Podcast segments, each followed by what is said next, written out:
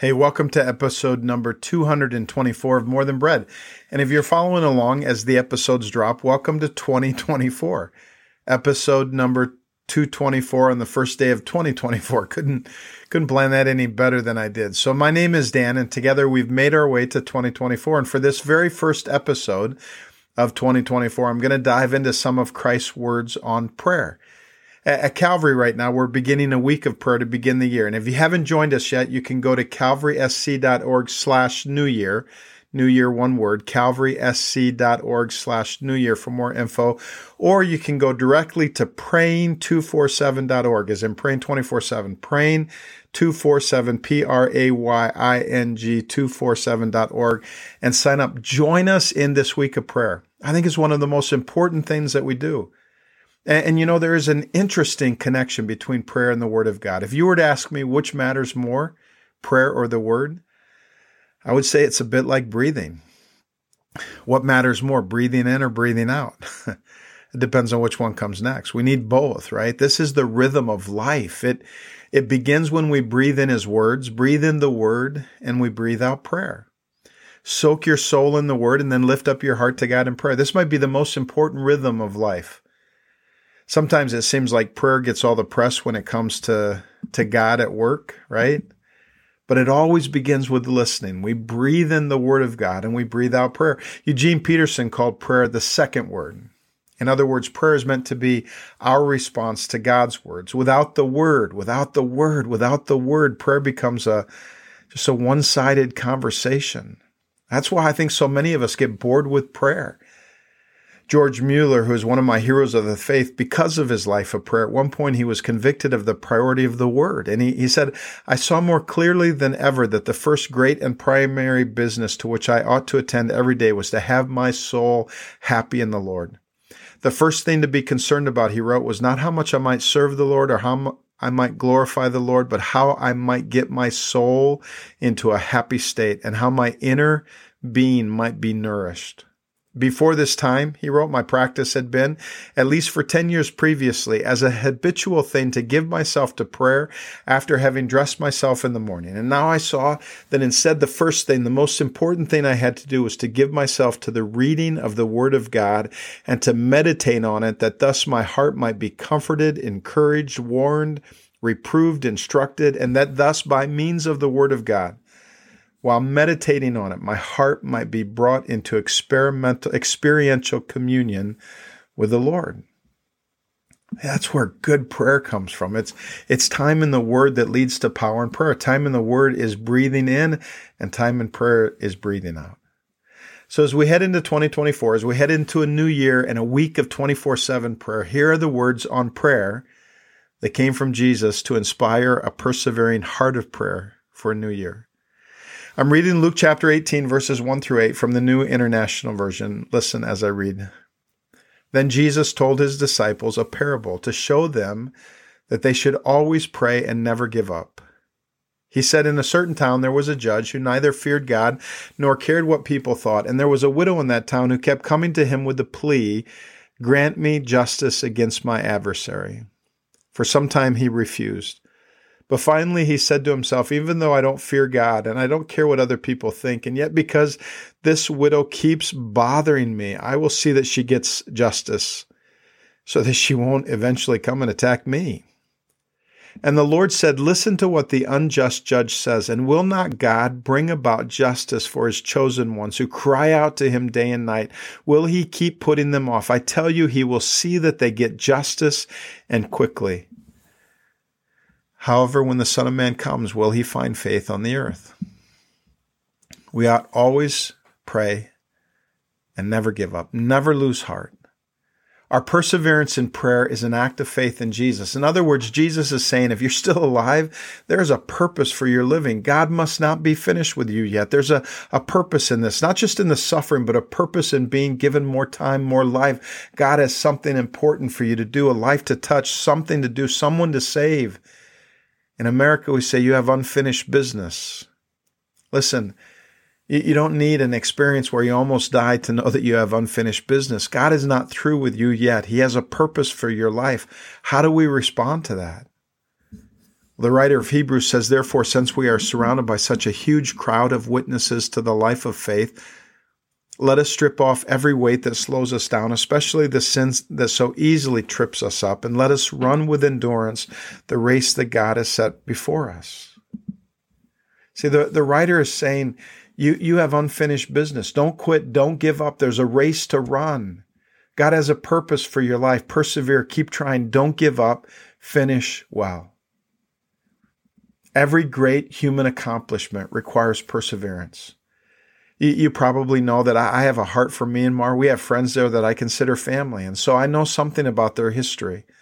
Last July was the 210th anniversary of one of the great missionaries to Burma, Adoniram Judson. And if you would have known Judson when he was young, young, according to the stories, you never would have thought he would be a missionary and do great things for God. He was a genius. He could read at the age of three solved difficult math problems at the age of 10 and was placed in the highest university class of his day at the age of 16. He was incredibly ambitious and, and his father said one day that he would be a great man. And that's what Judson wanted. He wanted to be a, a great politician, a great leader, a great speaker, a great poet, a great preacher, whatever. He wanted to be great. In fact, when he was 10, he would gather the village children around him, get up on a chair and would preach the gospel to them. He grew up in a Christian home, but for a while as a young man, he left God. A good friend was leading him away from God, but then that good friend died. And from that moment on, God convicted him and captured his heart to do his work, his purposes. One night he was listening to a speaker, and the speaker said these words. He said, If the Lord wants you for a missionary, he will send that word home to your hearts. And if he does so, you neglect it at your peril. And in that moment, Judson knew that God was speaking to him. I, I can't tell you the whole story, and some of you may already know it, but he traveled to India where he met William Carey, and soon God put it on his heart to go to Burma, to Myanmar. Eventually, after a very long, hard trip, he reached Rangoon, Yangon, now it's called, in July of 1813. Half dead with sickness and discomfort. It was a hard mission. They had very little, almost no financial support. The land was ruled by brutal tyrants. Murder and robbery happened around them every day. The mission house was close to the spot where public ex- executions were constantly taking place. All around them rose the pagodas where the Buddha was adored, and in every street were seen the lamaseries or the homes of the priests. Almost one of every 30 men at that time were priests. Judson and his wife recorded that their first day in Burma was the most gloomy and distressing that, that ever they had passed. And if you know Judson's story, his time as a missionary to Burma was filled with great difficulty, great hardship, the death of many in his family. But what was it that kept him going? He believed that God had a purpose for his life and he would not quit until that purpose was finished. Shortly before his death, he said, I'm not tired of my work, neither am I tired of the world. Yet, when Christ calls me home, I shall go with gladness. My point of the story is just simply if you're still living, God has a purpose for you and you have unfinished business. And part of that purpose, Jesus says, Jesus told his disciples a story to show them that they should always pray and never give up. That's one of our purposes for living. That's part of our unfinished business that we should always pray and never give up. Jesus starts out by telling us why he's telling the story. You know, a lot of times when Jesus told a parable, he wouldn't tell the meaning. He wanted the listeners to kind of grapple with the meaning without being fed the answer. But in this case, the moral of the story is so important that Jesus tells it up front. Don't miss this, he says. I'm going to tell you a story, and I want the story to always remind you the fact that we should always pray and never give up. Always pray and never give up. But it's difficult, isn't it, to always pray and never give up? We struggle with unanswered prayers and we struggle with people and circumstances staying the same no matter what we do or what we pray. And I think sometimes we have a hunch that maybe God is tired of us praying the same prayers. I mean, just ask yourself right now where have I given up in prayer? Maybe it's a person or a relationship. Maybe it's a grand dream or a small annoyance. But whatever it is, the point came where you just said, That's it. I'm done. I give up. I'm not going to pray for that anymore. But just don't miss the fact that Jesus values perseverance in prayer. That's why he told this story. He told this story so that we would never give up and always pray. A widow in Jesus' day was the person nobody wanted to be. She was powerless. She had no money to speak of, a few widow's mites. It was likely that someone was trying to take advantage of her de- defenselessness. She had no protector. She had a very low social standing. All she had, all she, all she had was her per- persistence, her perseverance. Her cause was just. She had a good reason for coming to the judge. Her coming wasn't frivolous. The reason the judge was ignoring her was because he didn't fear God and he didn't care about people. But she had a cause. She had a just cause that she cared about. Now think about this for a moment. The Bible is full of average, often in the world's eyes, below average people with a just cause and a never quit attitude who are so often part of great kingdom moments. But why was this woman so persistent? How could it be that she never gave up? Actually, she was persistent because of her helplessness. She had nowhere else to turn. She believed in her cause. She wanted what she was asking for. She had nowhere else to turn. If I want to, if we want to develop perseverance in prayer, step one is we need to embrace our helplessness. That's what I'm asking you to do in 2024. Do it better than you've ever done it before. Embrace your helplessness. Embrace your helplessness. Embrace your brokenness. See, one of the problems we have is that no one wants to be broken. No one, nobody wants to be helpless. We don't like to be helpless. We, we want to be strong. So when we can't change something, we give up. We say, oh, it wasn't worth it anyway. I did everything I could. Nothing could change this. But Jesus says, never give up and always pray. Never give up and always pray. Always pray. Never give up. You see how those two things go together? Jesus isn't just saying never give up on prayer. He's also saying sometimes the only way to not give up is to pray. Sometimes the only thing you can do is pray. And if we fail to do the only thing we can do, then we have indeed given up. But here's the deal. You and God have unfinished business. You've heard that statement God helps those who help themselves. not only is that not in the Bible, I think it might be the attitude that got Satan into trouble. God helps those who can't help themselves. In fact, O. Hallesby, in a classic book on prayer, says, Listen, my friend, your helplessness is your best prayer. It calls from your heart to the heart of God with greater effect than all your uttered pleas. He hears from the moment that you're seized with helplessness and he becomes actively engaged at once in hearing and answering. Well, what if our deepest need today, the deepest need for the church today is not better plans and planners? What if our deepest need is for powerful people of God, people of prayer who exhibit in every area of their lives the awesome, unspeakable power of God? It won't happen if we don't realize how desperate we are. Part of our problem in America is that we don't realize how desperate we are. We, we have so much money, so many resources, so many people in our churches, so many Christians that sometimes we think we can do it on our own without God. We, we don't think we're desperate, but without desperation, we will not pray well. So what do we do?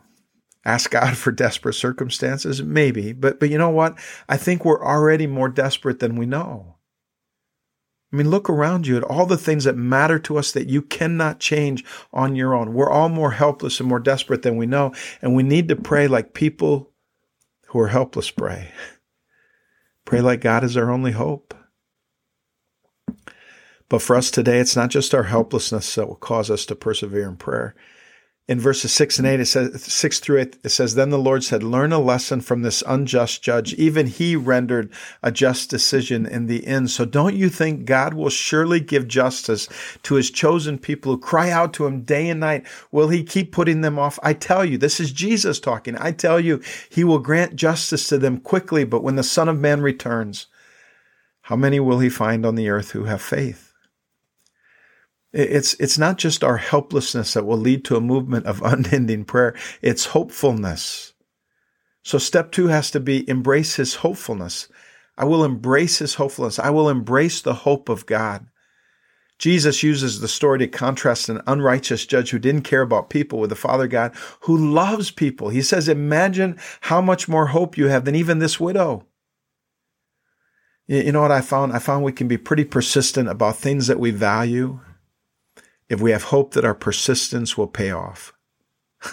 when my kids were little, they'd come to me and ask for something. It doesn't matter what it was a gift, a dessert, money. If I would say no, do you think they would quit asking? No, they never quit.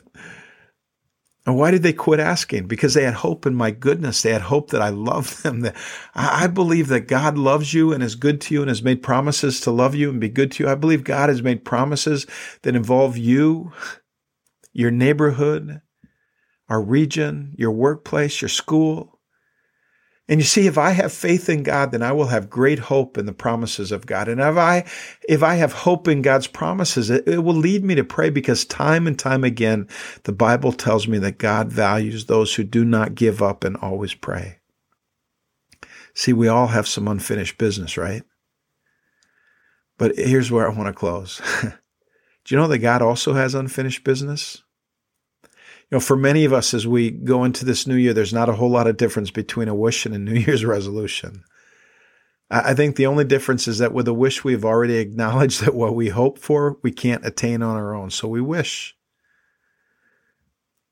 But what makes a resolution not a wish? See, when God makes a res- resolution, it's not a wish, it's a promise. I'm not the world's greatest resolution maker or keeper, but you know who is? God is. God is the all time great resolution maker and keeper. What God resolves to do, He will do. If God resolves it, I'm telling you, it'll happen. Here's the deal what God resolves to do, He will do. If God resolves it, it'll happen. In fact, let me share some of God's resolutions with you. You can look for more of these later. They all involve you. And so you can just fill in the blanks with your name. I don't know all the people who are listening, but you know your name. So just fill in the blanks with your name. Here's some of God's resolutions Be it resolved. Nothing will ever be able to separate your name. Nothing will ever be able to separate Dan from my love. Romans 8, 31 through 39. Be it resolved, I will never leave or abandon, fill in the blank. I'll never leave or abandon Dan, Hebrews 13, 5. Be it resolved, the good work I've begun in Dan, fill in the blank for your name. The good work I've begun in Dan, I'll finish it. Philippians 1 6. Be it resolved, if Dan keeps on asking, I will answer. Luke 11 and Luke 18. What is the good work that God is doing in and through you? What is the good work He has resolved to do? He's doing in and through someone you care about. Hear me on this. He has resolved. He will finish it. And if you keep on asking, you get to join Him in the process. Let me pray for you. Father God, on this first day of a new year, I love your resolutions that nothing will ever be able to separate us from your love that you'll never leave or abandon us, that the good work you've begun in us, you will finish it. And if we keep on asking, you will answer. And there's so many more God resolutions like that. God, I pray for each and every person listening as we head into a new year that you would help us to embrace our helplessness and embrace your hopefulness. That'll lead us to prayer, that the time that we spend in the Word would fuel our time in prayer, that we would listen to your voice and then let you listen to ours, that it wouldn't just be a one sided conversation. Father, I pray that in the year to come that we will see you answer prayer like never before. I pray that we will learn to travail in prayer.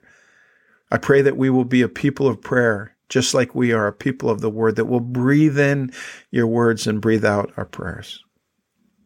And God, please work. Please work in us and through us, around us. Please work. In Jesus' name we pray. Amen.